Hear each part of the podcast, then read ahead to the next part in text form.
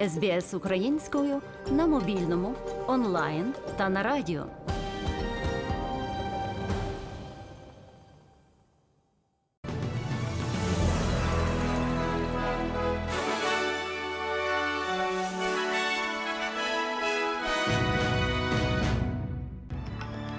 Найголовніше на цю годину.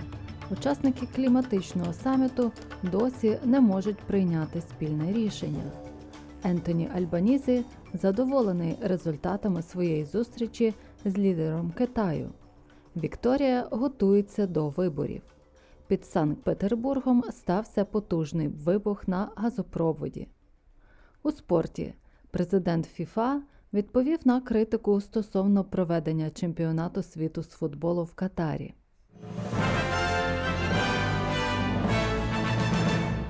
А тепер про ці та інші події більш докладно. Європейський Союз попередив про вихід з кліматичних переговорів, якщо не вдасться досягти угоди. На зустрічі в рамках саміту КОП 27 в Єгипті глава ЄС з кліматичної політики Франц Тімерманс заявив, що вважає, що сторони все ще можуть досягти угоди щодо невирішених ключових питань. Раніше цього тижня ЄС розробив пропозицію затвердити компенсацію за збитки та шкоду для бідніших країн, які постраждали від зміни клімату. Пан Тімерманс заявив, що ця угода має бути узгоджена всіма країнами. The European Union wants a positive result, Європейський Союз хоче позитивного результату, але ми не хочемо результату будь-якою ціною. Ми не приймемо результат, якщо він поверне нас назад. Потрібно рухатися вперед, а не назад. І всі міністри, як вони мене запевнили, і я також готові вийти з угоди, якщо ми не матимемо результату, який відповідатиме того, чого чекає світ, а саме, що ми знайдемо вихід з цієї кліматичної кризи. Переговори щодо фонду компенсації бідним країнам, які постраждали від екстремальних погодних умов, ще потребують одностайного схвалення.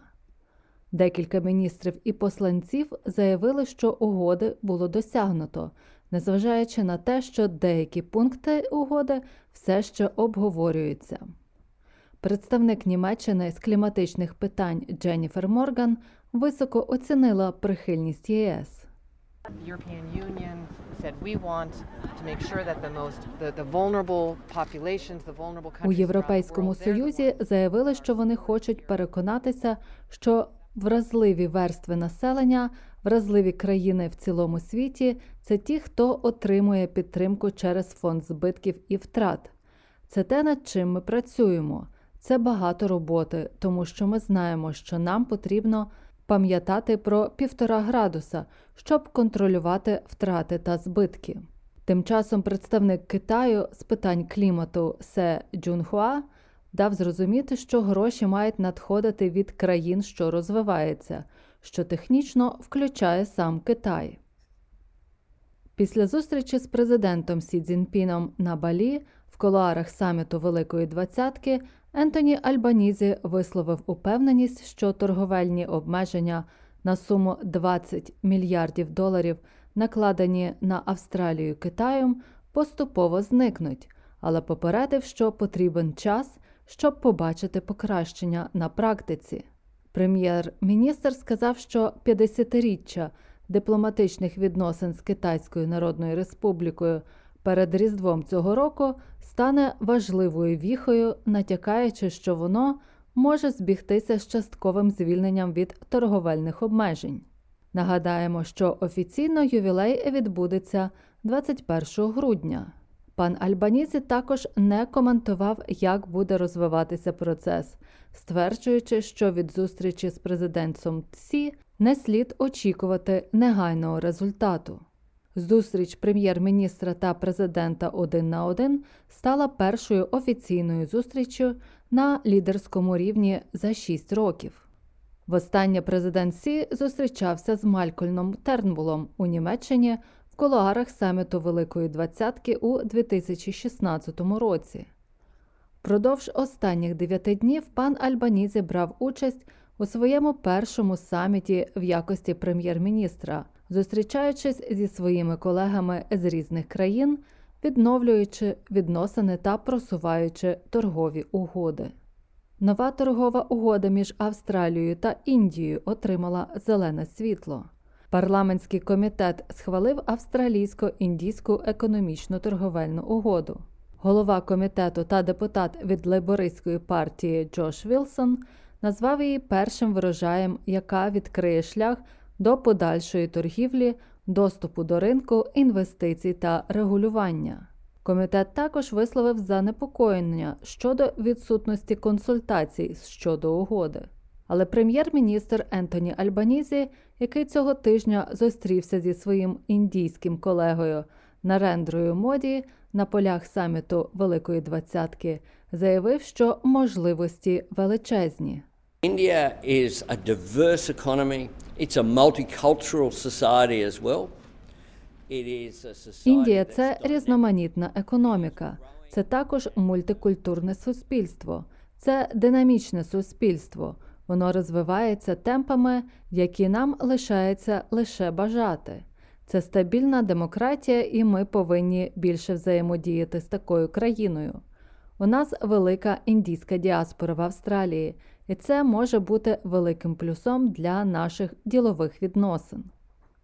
У постраждалому від повені містечку Юговра у новому південному Вельсі під час пошуків зниклого чоловіка було виявлено тіло. Хоча тіло ще не ідентифіковано, поліція вважає, що це 85-річний чоловік, якого востаннє бачили вдома в понеділок. Поліція повідомила про його зникнення, коли члени сім'ї не змогли зв'язатися з ним або знайти його місцезнаходження під час раптової повені на початку тижня. Сільські громади нового південного Уельсу готуються до нових штормів і руйнівних вітрів, в той час як екстрені служби не припиняли працювати цілу ніч.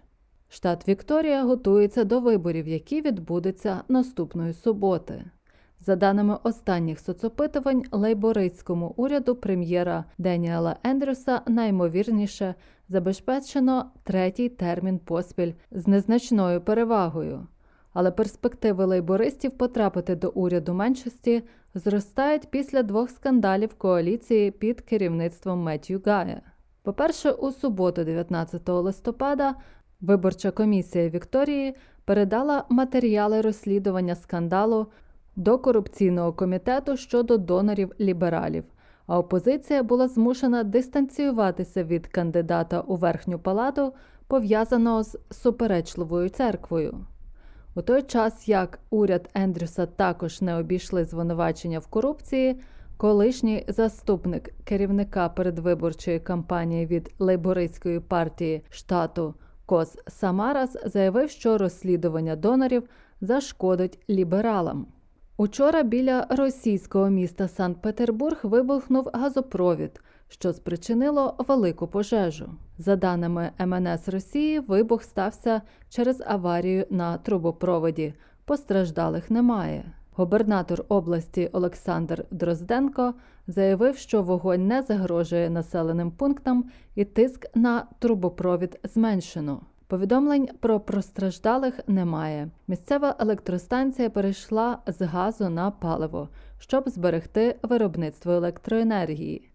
Подія сталася невдовзі після вибуху газу в п'ятиповерховому житловому будинку на далекосхідному російському острові Сахалін, у результаті якого загинуло дев'ятеро людей, у тому числі четверо дітей. За даними місцевої влади, причиною став вибух газового балону в одній із квартир.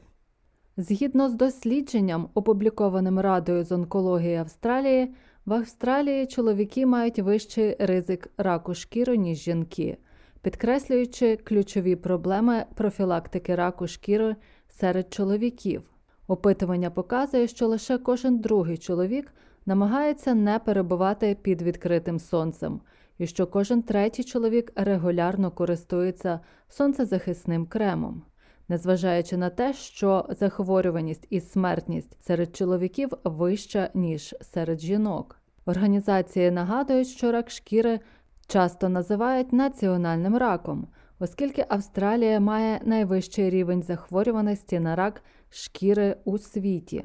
Приблизно у двох із трьох австралійців протягом життя буде діагностовано рак шкіри, і за оцінками у 2022 році від меланоми помре майже двічі більше чоловіків, ніж жінок.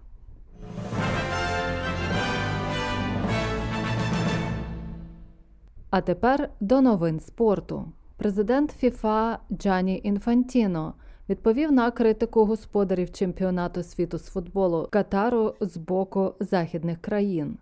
Напередодні відкриття чемпіонату світу з футболу глобальний керівний орган розкритикували за рішення провести турнір у мусульманській країні, де нехтують права трудових мігрантів та ЛГБТК плюс спільноти. У годинному зверненні в Досі Інфантіно порівняв себе з маргіналізованими трудовими мігрантами Катару, заявивши, що в дитинстві над ним знущалися. Так почав свій виступ Інфантіно. Today I feel uh, Qatari. Today I feel Arab. Today I Сьогодні я почуваюся катарцем. Сьогодні я почуваюся арабом. Сьогодні я почуваюся африканцем. Сьогодні я почуваюся геєм. Сьогодні я почуваюся неповносправним. Я почуваюся трудовим мігрантом. Я знаю, що означати бути дискримінованим, зазнавати знущань і бути іноземцем у чужій країні. У дитинстві з мене знущалися, тому що я мав роде волосся. Нагадаємо, що усі матчі чемпіонату світу з футболу можна безкоштовно дивитися на ресурсах SBS.